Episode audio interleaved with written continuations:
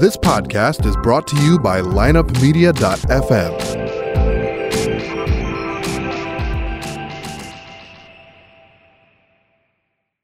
Hello, I'm Brett Gilliland, founder and CEO of Visionary Wealth Advisors and host of the Circuit of Success podcast.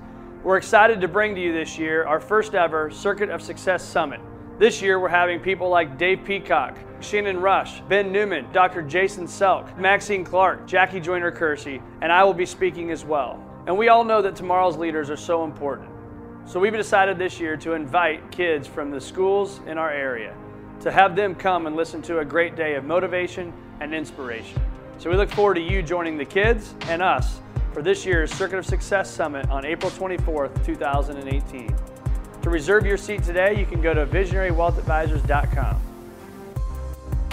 Welcome to the Circuit of Success, and thank you for joining me. You know, it's been said that success comes to those who wait, but I believe the opposite. I believe that it's earned with the right attitude, a great belief system, and action every single day. When you mix that in with faith, courage, discipline, and most importantly, a vision, that's when greatness happens. Now, let's dive right into this week's guest. Welcome to the Circuit of Success. I am your host, Brett Gilliland, and today we have a former NFL quarterback. We have a father of four boys. We have a husband. We have a spiritual man. We have an author. We have Jeff Kemp with us today. Jeff, how you doing? Hey, Brett. I'm good. I'm looking forward to this conversation. Great, me me as well. Um, uh, as I'm doing my research, man, I'm learning more and more about your life, and you've had uh, you've had quite the journey had quite the journey. So why don't you, like on every Circuit of Success podcast, we uh, have our, our our guests walk through their lives and what's helped them make them the person they are today. So why don't you share with our listeners who you are and what's made you the man you are today? You know what? I, I'm kind of a late blooming success and never as big a success as I dreamt of being. Uh, the funny thing is, we all have kind of our own self concept, and other people may look at us differently. Um, I grew up in a family of kind of performance, achievement, athleticism, and leadership. Um, my dad was a professional quarterback for the Buffalo Bills when I was a little kid. So, you know, whenever people said, Hey, what do you want to do when you grow up? I was like, oh, play quarterback in the NFL. I, I, didn't really know that was kind of a hard job to, to get, and the odds aren't really, uh, you know, stacked in your favor in that regard. Um, but that's kind of what I wanted to do. I wanted to play football, and uh, I was a late bloomer. I was I've actually played 20 years of football in my life, um, 11 in the NFL, um, and nine before that. Back to Pee Wee football. I've only been the starter, starting quarterback one time in all those 20 years going into the season. And that's kind of weird wow. for a guy who ended up making it into the NFL. Yeah. It, it kind of just shows that, you know, I was kind of, uh, you know, a shorter, uh, late bloomer I had a strong arm, but I, I wasn't the, the, the, you know the superstar. Uh, my high school won a championship in, in the state of Maryland, and uh, my dad tried to get me recruited to ACC and Division One schools, and no one wanted me. Fortunately, I had great grades. I went to Dartmouth and got to play football there, but that was kind of the highest level I could play at, and uh, not a great breeding grounds for the NFL. Right. Um, and I had real encouragement from my dad. Oh my gosh, I think probably the reason I made it is my dad he would always say, like when we'd leave the house or he'd write us a note, he'd say, Remember, you're a Kemp, be a leader. You're a Kemp, be a leader. You're a Kemp, be a leader. He just drove it into me that I was a leader. My life was meant to make a difference. I was meant to lead the way, show the way, uh, make things better. Um, he'd say, Hey, your day's going to come. Think like a starter. Uh, you know, you played great today, Jeff. You look great. I said, Dad, I didn't even get in the game. And uh, he'd say, oh, I know, I saw you warming up. You're really throwing well. So my dad was the ultimate optimist, encourager, um, and that vision casting and affirmation uh, made a huge difference in my perseverance. So my story has a lot to do with perseverance and uh, never giving up. Great mom, um, pretty cool family. None of us know how weird our families are till we're fully grown up. None of us are completely normal. Uh, but I was really quite blessed. And uh, then um, I had a faith in God, but it was kind of an intellectual thing. Uh, like I kind of have it in the in the category of an insurance policy in my pocket. You know, God will forgive me if I mess up too bad, and I'd like to go to heaven when I die. And if I get in a pinch, I'll call on Him. But I'm kind of running the show here, and I'll use a few of His principles. Um, kind of a self-centered approach towards a relationship with the one who created the Rocky Mountains and the Himalayas and little babies and every human being ever. Um, and that didn't handle college that well. Um, I started drifting into insecurity, um, performance, um, trying to measure up, trying to be popular, had to be a success, worried what the girls thought about me, with worried about what the guys thought about me. Um, made a lot of compromises, and and by the time college ended, um, I'd kind of made it though. I, you know, my acne cleared up. I was popular. I had some girlfriends. I was in a fraternity. Uh, we we had a good football team. I had a contract to play with the Los Angeles Rams. I had a degree in economics. Uh, you know, with a good grade point average from an Ivy League school. Uh, was partying like crazy and just having the good life. Living the dream. Yeah, living the dream, having as much fun as I ever wanted to have. But interestingly, this is like during about a week period between the end of college, excuse me, the end of classes and the graduation. I'd go to bed at three, four in the morning, um, inebriated, and I was sober as could be in my spirit. It was like I was considering my future. I was realizing who am I and who am I going to be and where am I going. And I'm having more fun than ever before. And I'm a, a huge success. At least everyone thinks so. But I am empty and I am selfish mm-hmm. and I'm a follower and I'm insecure. And uh, I didn't like that feeling. And I'd had enough upbringing to know that God's real and He's really the source of good things. Um, I knew He was the answer, but I wasn't living like He was the answer. And so the, the wild thing is this this this passage in the Bible. It's in the book of Romans. It says, All things work together for good for those who love God and are called according to his purpose. That passage came in my head twice, uh, like at five in the morning when I couldn't go to sleep. I was drunk, but I was sober, spiritually sober. And I realized I was living for Jeff as my purpose, and it was not working out. I looked successful, but I, I wasn't at peace. And so that's when I kind of said, you know what? I'm going to try life your way, God. Let Jesus be in my purpose, be in charge. And I went out to the Rams.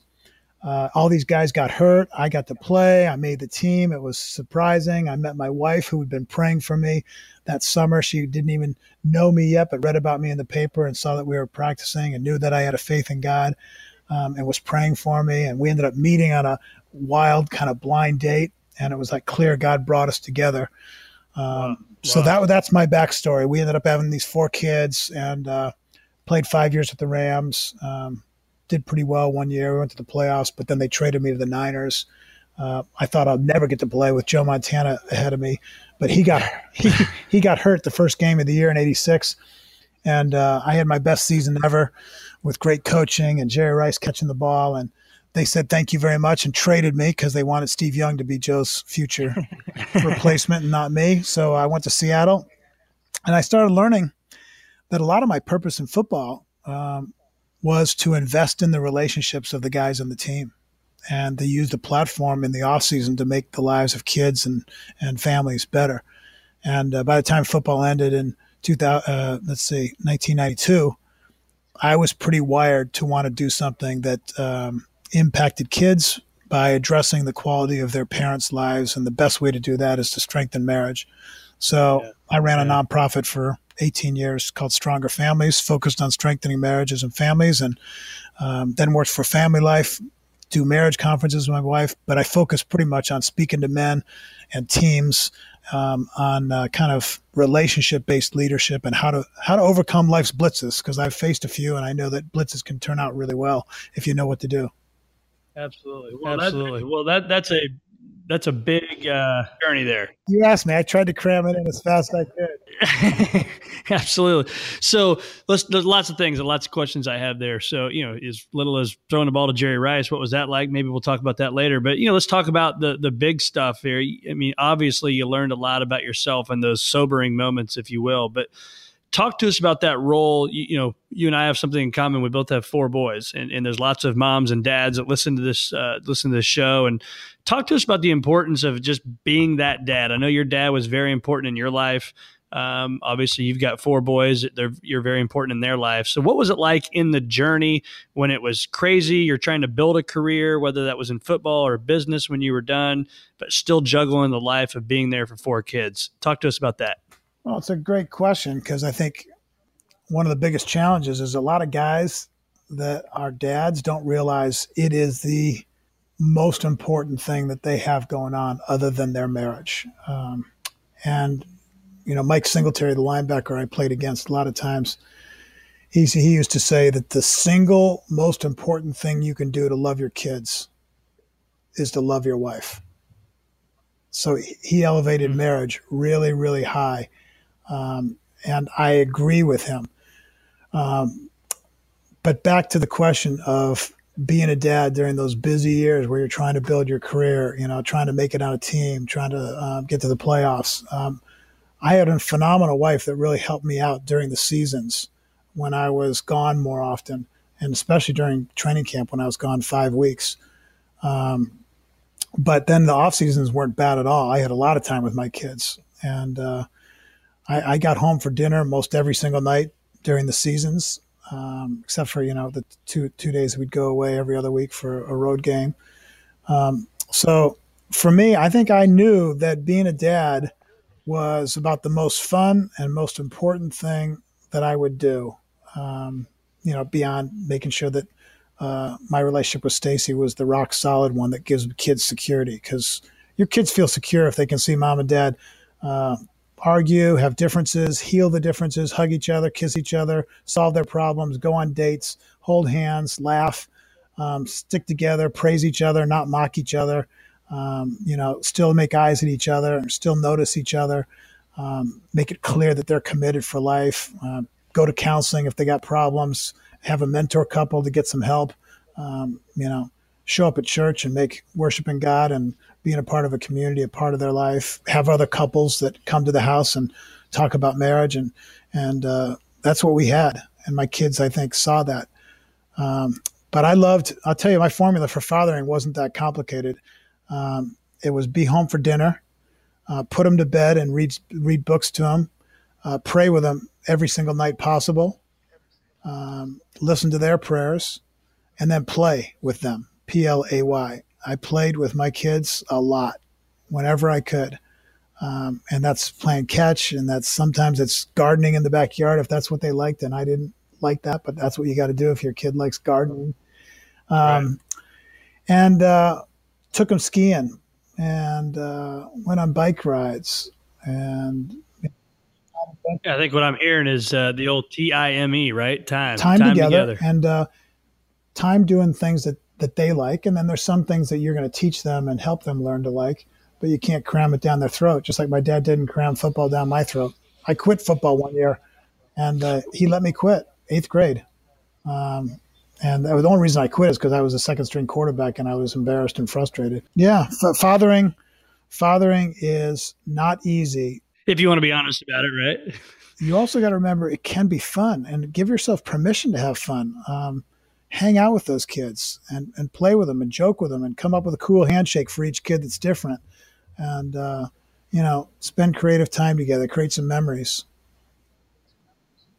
So you you obviously learned a lot from your dad, and and for those of you that may or may not remember who his dad was, but NFL quarterback, and then had a great career in, in politics, was the uh, was it the housing yeah. secretary uh, for President George W. Bush or H. W. Bush? Sorry, um, and you know, so what was that like? I mean, you're you're a young man, and you're probably getting to go to the White House, I assume, and see Dad at work, and maybe in the Oval Office. I mean, what was that experience well, like? one of the cool things about my dad, his name was Jack Kemp. He ran for vice president. Ran, he was Secretary of Housing and Urban Development, and was in Congress a long time. And he was a great speaker. He was a great American. He was a statesman. He wasn't really a politician. He, he could work with the Democrats. Um, yeah but dad brought me and my siblings into the political world, into the adult world. He would bring economists and athletes and congressmen and, and Jerry Ford and people like that home to dinner. And, and he'd keep us kids up to have a late dinner when he came home from Congress. He'd talk to us. Um, he, he had Jeane Kirkpatrick, the ambassador to the UN, explain detente to 14 year old Jeff one time. Uh, and Hmm. That included us. He took me to the Capitol. I let I got to go play at the Capitol gym while he was up in his office working, and I'd meet other congressmen and play racquetball with them and stuff. Um, he came to all my games. Um, he he'd take speeches all across the country, and he'd say, "Yeah, I'll do that speech. You just got to make sure you fly me home so I can see my son's game." Um, so he had a pretty similar um, priority on being at our events, though. I think my dad emphasized leadership and performance in terms of achievements and visible things. And I've tried to emphasize with my sons character and relationships over performance and achievements. And it turns out all my kids were great athletes. They did well in school. They've accomplished things. They have cool jobs. Uh, they have their struggles. In fact, there's a struggle in each one of their lives right now. And, and my wife and I are praying for them. And we know that that's what we went through when we were, you know, young and, and, and married or just getting started with our careers. But uh, um, my my my dad was a great encourager and cast a lot of vision and really helped me know that I could achieve, I could perform, I could lead. But that is not all that there is. And we've got a world that achieves a lot. We've got a world that performs a lot. We've got people with a ton of cash uh, and investments. We got people with popularity and and followers on Twitter and fame, and they do not have peace because their relationships suck. And if your relationships suck, yep your life sucks. And it kind of comes down to this. You're the, either living a paradigm of consuming from other people or you're living a paradigm of investing in other people. And that's probably my most crucial metaphor um, for what leads to a good life and what leads to a messed up life. Um, you can make money and get some awards and accomplish some things, um, but if you don't have strong relationships, you won't be able to enjoy that. You won't have a great legacy. You won't be remembered in the way you want to be remembered. Um, and there won't be, you know, a wife and some fun kids and some grandkids to hang out with kind of as the journey winds down as you get older. So, uh, relationships and character and faith are what it's all about. And if you want that, you need to realize God loves us enough that we can invest in others instead of needing to consume from them to get our ego stroked or get our needs met. That's great perspective. Thank you for sharing that. So let's talk about. Uh, I'm a big believer in habits and rituals. I mean, so when you look at your your sports career, now you look at your business career. What, what were the habits and rituals that you like? No mess. You did them every single day that led to your success. Well, that's a great question. I'm a uh, an ADD personality. I'm spontaneous. I'm free flowing. I'm a visionary. Discipline doesn't come as naturally to me as it came to my coaches who gave it to me. And I wanted to succeed so badly that I listened to my coaches, responded to their discipline, and I worked really hard. So I don't know that I'm the, the world's champion on those daily repeated disciplines, but a few a few have been central to my life um, even if I don't practice them perfectly consistently every day. Uh, number one is I try to start my day every day, and I have way back till my rookie year at football by beginning with God. And sometimes it's a really short amount of time, sometimes it's a little bit longer, but it's kind of praying and saying, God, you gave me life, you gave me this day. Um, I want to know you better. You know, can you show me something in your Bible, and can I pray um, a little bit at the beginning of this day that you guide me and uh, give me your direction uh, and give me your wisdom and make sure that I'm aiming at the right things. Um, so, kind of a relationship with God in the morning that kind of sets the tone for all day. That's been one habit that's been crucial. The second habit that's been crucial, um, and this one actually has some fascinating research associated with it. I pray with my wife Stacy every single day of my life. And when I'm on the road, I occasionally miss, but often I'll pray with her on the phone. And we usually pray when we go to bed at night, but I'll do it at other, other times of the day too, because sometimes she falls asleep when I'm praying late at night, or some need comes up. And, and I, I, I've heard that you cannot find one tenth of one percent of people who pray together every day in their marriage who divorce.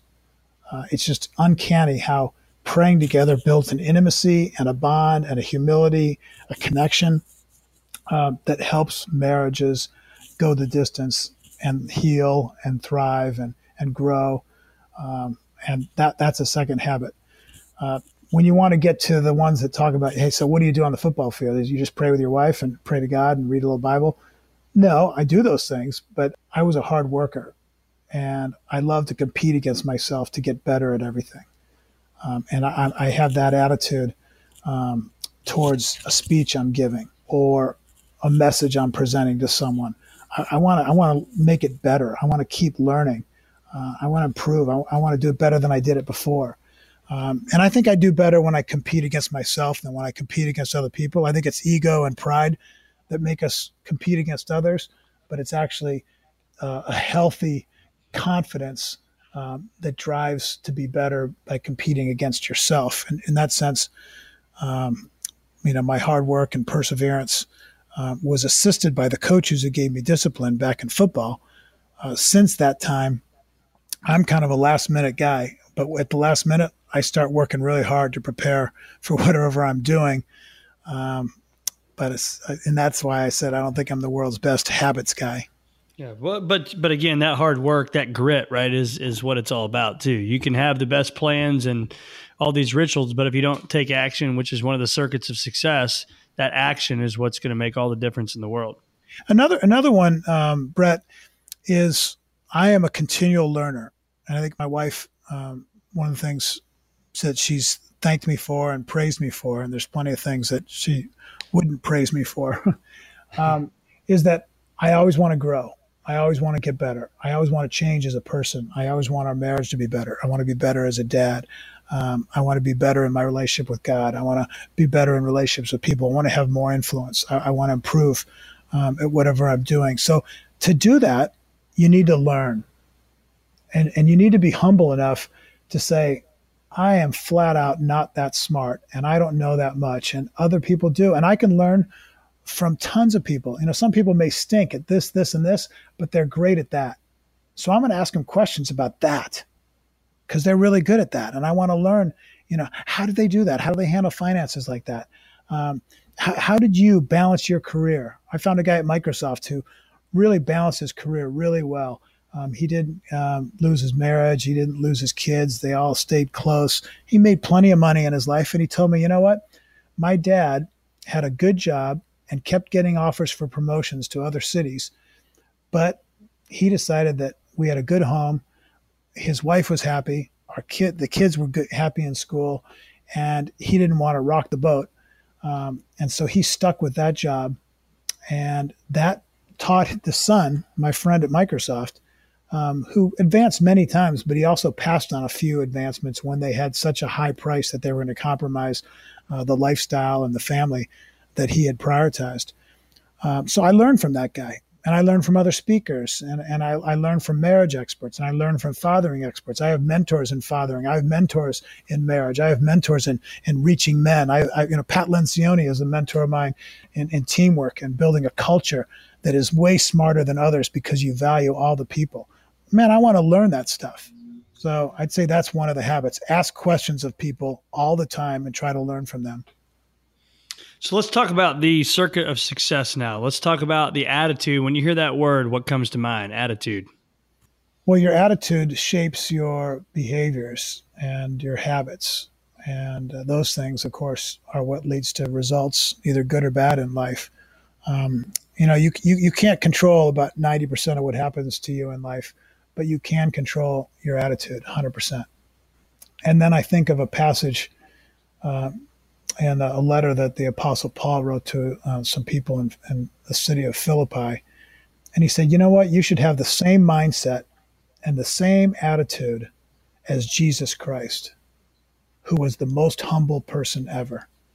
And he always prioritized other people over himself.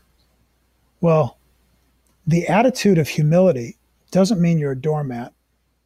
And it doesn't mean that you have no value. It means you just look at yourself accurately.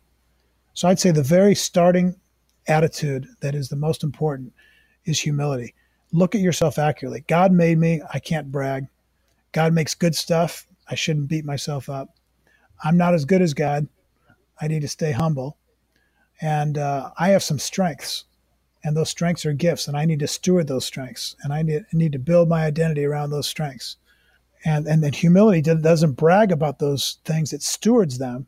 And humility tells yourself that I'm not more important than other people. I'm not higher than them because I played in the NFL or because I'm a starting quarterback. I'm better than the backup. I mean, we, we saw this year that uh, Nick Foles was just as good as Carson Wentz right. and, and Frank Reich, a backup quarterback, and um, uh, Doug Pederson, a backup quarterback. Those guys did pretty darn well. Uh, and I think they had faith. Yeah, look at the Alabama football game, college. Yeah, the backup, the back, the backup quarterback steps in and uh, rocks it. Tua, that kid for Alabama, he won't be a, a backup anymore, I don't think, because he just he blew everyone away with clutch performance. But um, humility says, I'm not worse or better than other people. I'm not more important than other people. I'm not above other people, and they're not above me. And it says that I, I always have room to grow. Um, and I, I, see my life in, in the context that I didn't invent myself. I didn't give myself breath. I'm not the one who woke myself up this morning, even if I set my alarm. Um, I'm kind of fortunate that God lets my lungs do the breathing and my circuit uh, pump the blood and my brain operates the perfect balance and that the conditions here on earth are outrageously, minutely, finely tuned to support life and we can't find it anywhere else. I think that calls for humility.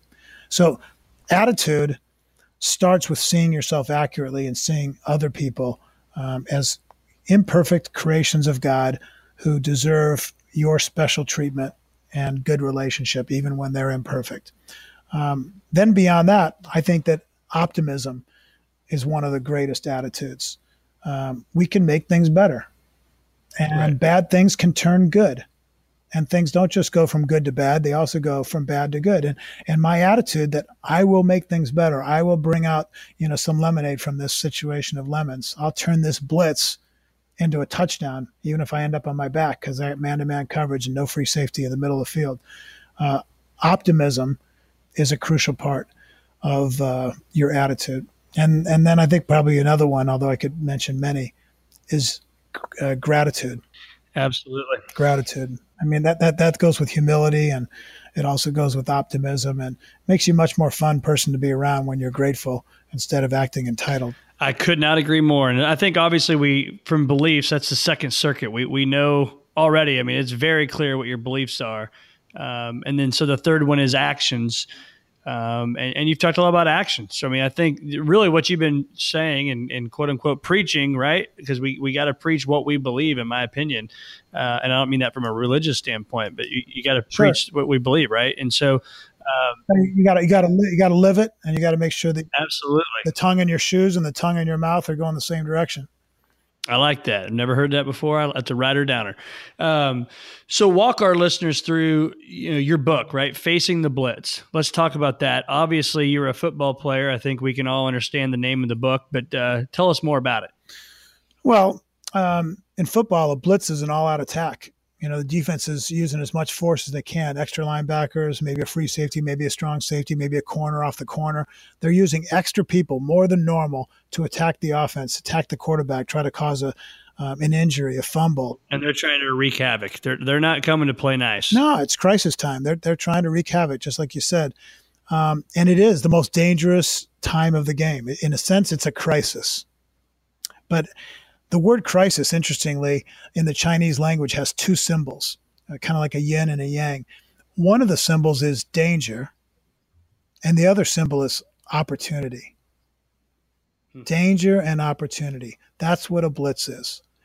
And, and I, I, I, see the metaphor um, for how in, in football Drew Brees is welcoming the blitz, Russell Wilson's welcoming the blitz, Carson Wentz and Nick Foles, uh, Tom Brady they're welcoming the blitz because they know that it represents opportunity and they are not afraid to face it square on, get hit in the jaw, stand in the pocket, or scramble out of the pocket and get the ball to a wide receiver who isn't covered by as many defenders as normal because the blitz has created an opportunity. If it, yep. so, I, I see that it turns around in football in a matter of seconds. But you know, most people in life they kind of don't want to have problems and they kind of talk themselves into hoping they're not going to have problems. And then they're unprepared for problems. They don't have a game plan. They don't have a strategy. Football teams have a strategy. We prepare. We watch the blitz. We go on the field and practice the blitz. Um, they're always ready with audibles, sight adjusts, all this cool stuff. Uh, but in life, hey, we don't want to, we don't want to get cancer, and we don't want to have marriage trouble, and we don't want our kid to uh, not make the team or break his ankle or uh, have trouble with with pot or um, you know, whatever it is. Uh, we don't want our, our stock market value to go down by, you know, 1,200 points. Um, we don't want our business to struggle uh, or even to go bankrupt. Um, so we don't think about it and we don't prepare for it. And we're not prepared to positively create a good out of a bad situation. So that that's kind of the the, the basic metaphor. And in life, things don't turn around as quickly as on a four second football play. But there's some key principles, attitudes, and principles, a game plan that make it work.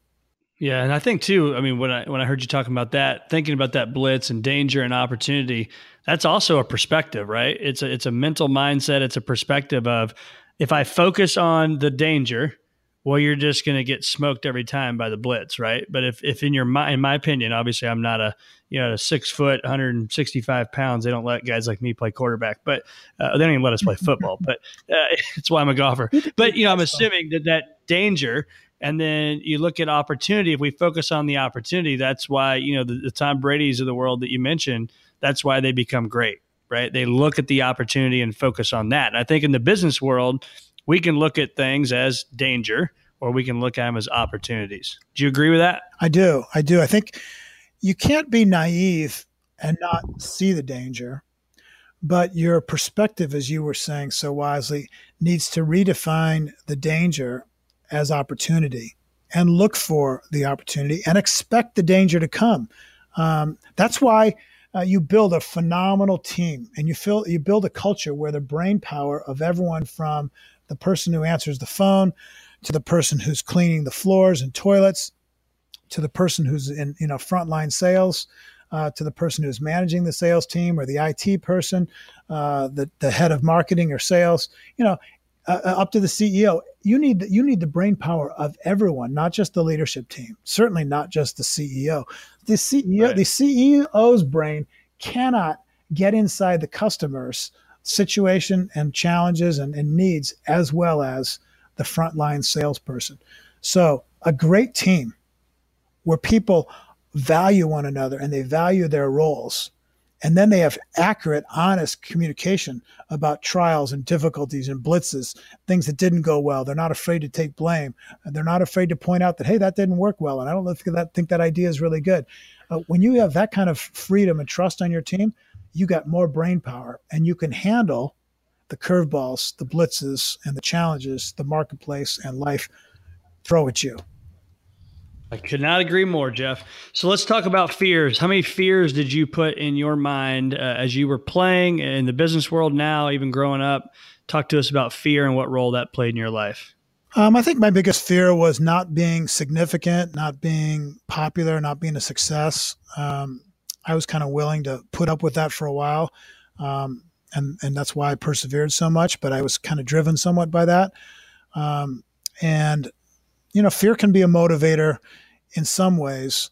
Uh, it's not the best motivator. I think stewardship and love are the greatest motivators. If you're incredibly grateful that you've been given life and you're really grateful that you have gifts and you're humble enough to know that you didn't give yourself life or give these gifts, um, and other people are really important and they have some challenges in life, then all of a sudden you start thinking, man, I want to steward this life and my gifts, my skills, my business uh, the message that God, God's given me, I want to steward this in the best way possible to help other people. I want to leave the world a better place than it, than it was before I got here. I want to love people. Um, I'll tell you what, all the research on happiness and satisfaction in life shows that the happiest people are not the richest. They're not the ones with the most accomplishments. They're the ones who are the most grateful and the most other centered and who sacrifice on behalf of relationships. The ones who love the most are the most satisfied and joyful. That's where happiness comes. It's it's it's as a it comes as a byproduct, not from pursuing happiness. It comes from pursuing love and relationships and serving and making life better for others. Um, so, I think that's that's a best better motivator than than fear. Um, though fear wakes you up sometimes. Oh my gosh, I don't want to get hit by this guy. I got to figure out what to do. This is a blitz. Let's make an adjustment. Um, so, I, look, can I give you the three principles for for facing blitzes? Yeah, real quick. Uh, well, absolutely. But I got a follow up question on that fear because every every every one of these podcasts we've asked this. Do it first. How many of the fears uh, have you put in your mind uh, actually came true to the magnitude you put them in your mind to be? Uh, never. Yeah. Yeah. Well, fears fears are always kind of uh, exaggerated. It's kind of like the uh, expectations. We ex- we we expect other people do do things for us, and then we're disappointed. Um, fears are exaggerated, and the reality is, life isn't as bad as the fears magnify them to be. And sometimes the thing you feared is actually something that turned out to be one of the chapters of life where you learn the absolute most. I mean, I got traded and didn't like it, but I got to go to a better team and learn how to play. Uh, I got traded again and I found out, wow, my purpose is to invest in people, not just to play football. Um, I got cut from the NFL and it set me free uh, to pursue the, you know the mission I had to help marriages and families. So your fears uh, are often exaggerated. So let's talk about those uh, three principles you're talking about for facing the blitz. Number one is what? Yeah. So the number one uh, perspective that you need to have is you need to have a long term perspective about life. This weekend, this issue, this moment isn't the whole picture. You need a long term perspective. I'm going to persevere and this will turn around in time. Number two is, you know what? I got to be, I got to be willing to change. I got to audibilize. I got to sight adjust. I need to adapt. And the main thing I mean by being willing to change is uh, not just do things differently, which does make sense. If you keep doing things the same and it's not working, you know, that's the definition of insanity to keep doing them. You got to change. But you need to change as a person and start having um, a different character. If you're someone who talks all the time, you got to start listening. If you never talk, you got to start speaking up. If you throw your money around and spend it and never save any, you need to start saving. But if you save it all, never take anyone to dinner or have a vacation or give any money to, to a needy cause, you need to start giving. Um, and if you're a person who never apologizes, I bet your relationships are in bad shape.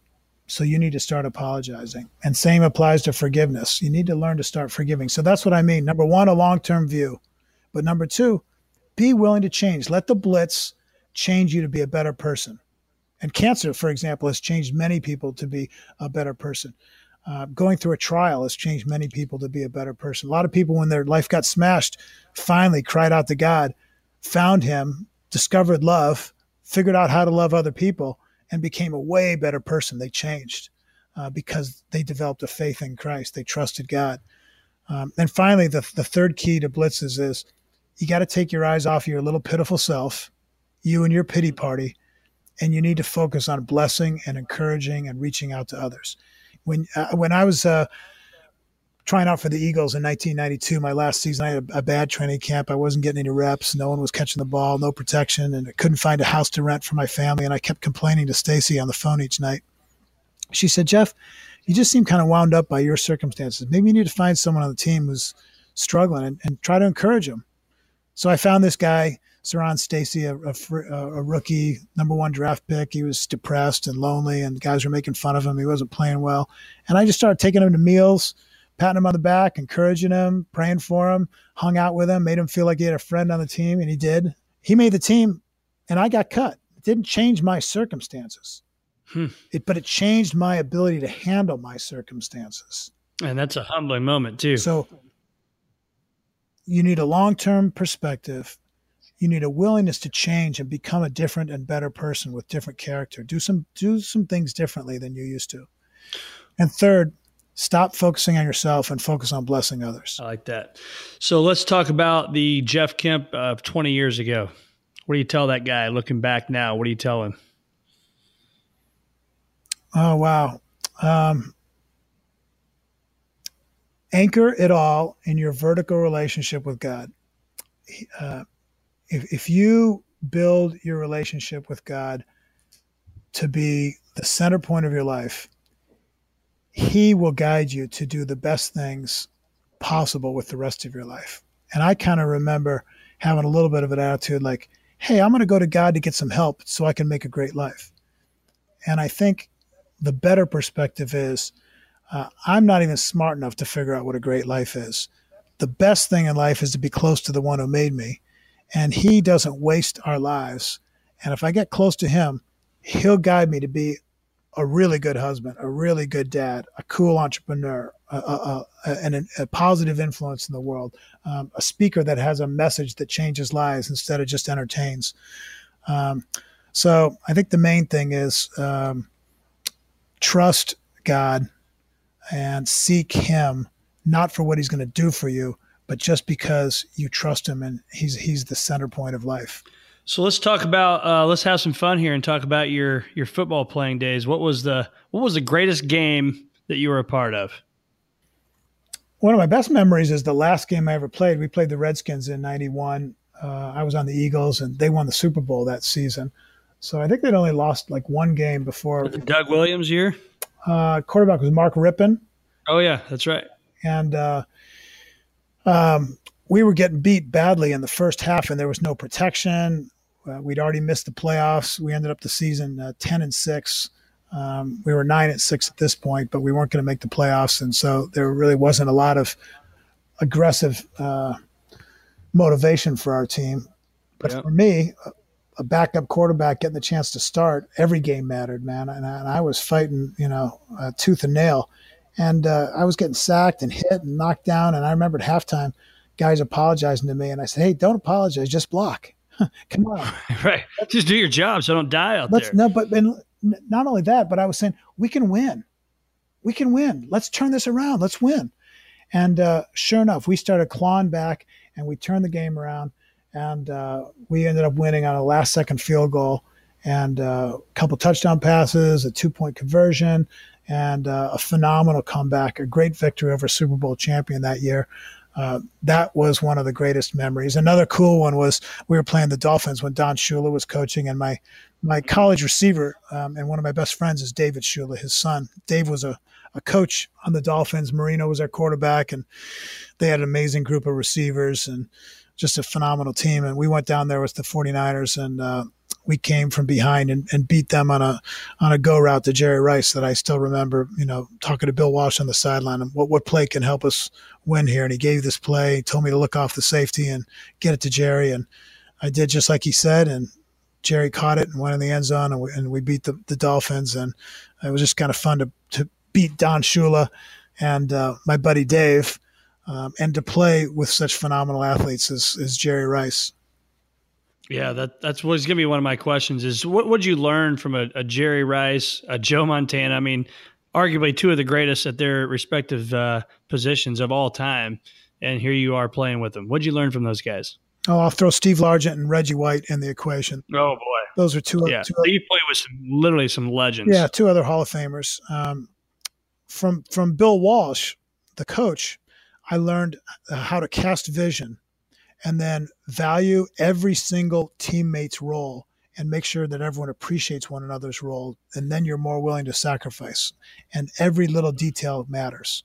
Uh, Montana threw a pass to Rice in practice one time and hit him in the shoulder pads, but not one foot out in front of him, so he could keep running quite as easily. And uh, Mike Holmgren, quarterback coach, says, "Great throw, Joe."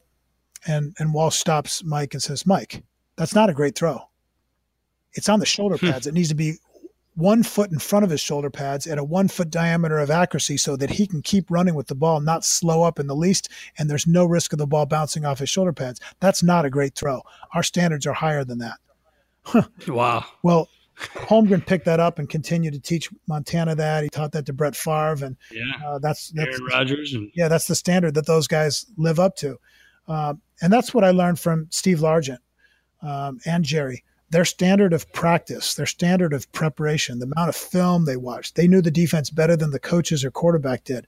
They knew where people were going to be and how to adjust. Um, and they held themselves accountable to the highest standards. If you can touch it, you must catch it. Uh, Largent, hmm. Largent would use his head to fool the, the defensive back to make him think the ball was underthrown, and then he'd accelerate the last second and catch it, and, and the DB couldn't stop him. Um, those guys worked harder than anyone else, studied harder than anyone else, acted more like a professional, not just like an athlete, and they always made the team better. They were like a coach on the field. From Reggie White, um, he was gifted more than anyone I'd ever seen with, with just you know speed, power, and strength. Um, but he also loved his teammates, and I think one of the cool things about the Eagles defense back then is those guys, wild as they were, a lot of the guys didn't have a, a belief in God or a love for God, but they loved Reggie and he loved them.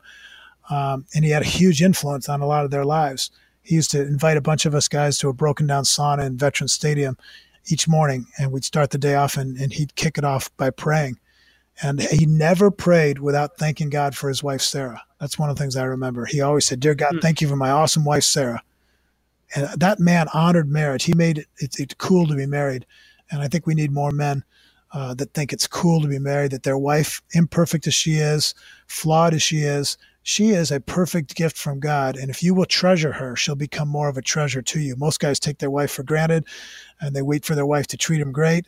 They're not treating her great. They're playing the consumer instead of the investor. And then they think, hey, I'm not going to put as much into this because she's not giving me such a good deal. And pretty soon their 50 50 equation turns into about 10%, 10%, and their marriage divorces. Uh, marriage is 100%, 100%, and you got to expect 100 from yourself and not beg them or whine or complain or press them to, to be their best. You need to be your best, which gives them a better chance to be their best. Well, that's phenomenal feedback, and from four legends of the sport, that's uh, that's pretty cool to think back on those memories. I'm sure that's a uh, rocking chair, tell the grandkids type of stories, man. That's uh, they got a lot to look forward to. Yeah, those are good guys. Let's talk about the White House. Did you have any cool moments there? Uh, one of the cool moments was uh, my dad got the um, presidential Medal of Freedom. Wow. Which is the highest civilian honor you can receive. He got it posthumously, so it was after he died, and my mom received it on his behalf. And uh, uh, President Obama, you know, gave a talk about that and honored his uh, spirit of putting America first and uniting the team and being civil, never criticizing other people, only debating ideas. Um, what he did on the athletic field and took that team approach to the country. Um, and that was really, really, really fun and uh, exciting. And of course, I um, another weird story is I wrote an article one time after giving a speech, or my speech at a college was turned into an article, and uh, it was in a magazine that President Reagan re- read. I think it was about the great lessons from sports, and uh, I got a message on my mess- my phone machine. Jeff, this is Ronald Reagan, and I just want to tell you what a what a great uh, article you had in the Imprimis magazine. I couldn't agree more heartily. Your dad must be so proud of you, and I am too. Just wanted to encourage you. Well, goodbye now. And uh, wow, I thought someone had made it up and, and and and that it was a joke, and I ended up deleting the message, and and no one ever claimed the joke. And I realized later that on him. that was President Reagan. That was President Reagan. I, and I deleted it. That'd be a keeper. I can't even imitate him very well. Sorry to put. Well, I was going to say the opposite. I think you got a future in like impersonations. no, I've been to the White House, and and you know one of the things that I would say to people is, the more someone lets the White House or the Super Bowl or the corner office, the executive suite, or their asset value, or the amount of trophies or followers they have define them the more they place themselves above other people. And the more they place themselves above other people, the less they become servants. And the less they serve, the worse their marriage and their parenting become, and the less real teamwork occurs around them. So I'm skeptical of success and position and fame and platform that people take to the head. I think success rocks. I love America. I'm a free enterprise guy. I'm an athlete. I'm a competitor. Um, I want to win. I wished I'd won a Super Bowl when I played. But I think there's a giant risk, and we see it all over America, where arrogance and pride ruins people, their character, and relationships because they think they're better than someone else and they let it go to their head. Humility is the most important attitude, period, for life. Well, that's great. So this is a lot of deep thoughts with you today, Jeff. I appreciate uh, you are a man of faith, is uh, obviously can be felt through the microphone, and uh, really appreciate you sharing that. So, where can our listeners find more of Jeff Kemp? Talk about the book, where you can buy that. Obviously, Amazon, Barnes and Noble, and all that. But uh, I think it's facingtheblitz.com. Yeah, yeah. I have a website um, that has about 95 videos, uh, one minute videos on a football field. I call it Facing Your Blitz, and I just speak to people about. Mm issues in life, perspective, relationships, teamwork, how to overcome stuff, um, some of the stuff we just talked about. And then, of course, there's a free sample of the book, uh, a chapter you can download for free, test it out. Tony Dungy's endorsement and some other endorsements. Tony wrote the foreword, which is phenomenal. He, he was on an airplane and he told some young guy that sat next to him, Hey, do you mind if I, uh, you know, stop talking for a few minutes and write this forward for a friend's book? And the, the guy was like a 25 year old man and said, Hey, let's say this and say this, and you should say this, and it's about the blitz. You should do this. And Pete, Tony was like, just I can't believe this guy giving me all this advice. So he, he turns to the guy and says, "Well, have you ever faced a blitz?" And the the guy starts to cry, and he says, "Yeah, two two weeks ago, my little brother died in a car accident." Oh, And for the rest of the plane ride, Tony Dungy had his arm around this guy and was turning to him and was basically fathering him, mentoring him, caring for him, encouraging him, painting the picture of how he lost his son James, uh, how he, he finds hope and solace and healing uh, from a relationship with God, and how, how this guy could find that. Um, so that that's that's the type of stuff that's in the book. Tony Tony Dungy's um, he's quite the man. Forward itself was amazing. So at facingtheblitz.com, you can get those videos. I got some cool devotions, a sample chapter, and um, I'm I'm a speaker. I speak a ton to men's groups about identity, about fathering, uh, a lot about marriage because I believe marriage is the most important team. And then I speak to businesses and organizations about facing blitzes, building epic teamwork, gaining an advantage over competitors, um, and valuing people and relationships, which creates trust and intelligence and a much more nimble and adaptive organization that can handle blitzes and curveballs and uh, ups and downs of the marketplace. And are you on social media? Yeah, yeah. I got a, uh, a Facebook page and also a, a Facing the Blitz uh, page, and then uh, I'm on Twitter at Jeff Kemp Team. Okay, well, great stuff. And I have to uh, publicly thank old John Blumberg for uh, introducing the two of us.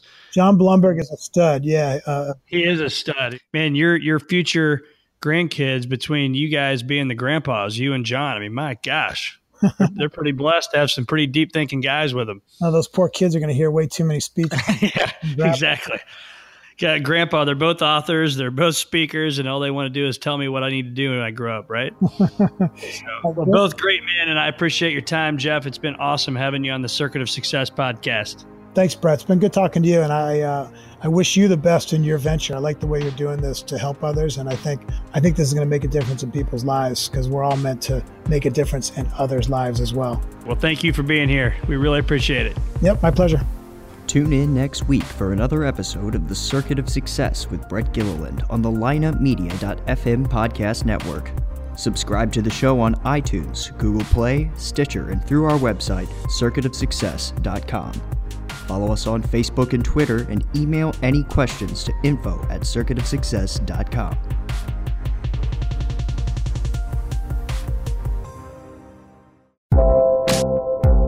This podcast was a presentation of lineupmedia.fm.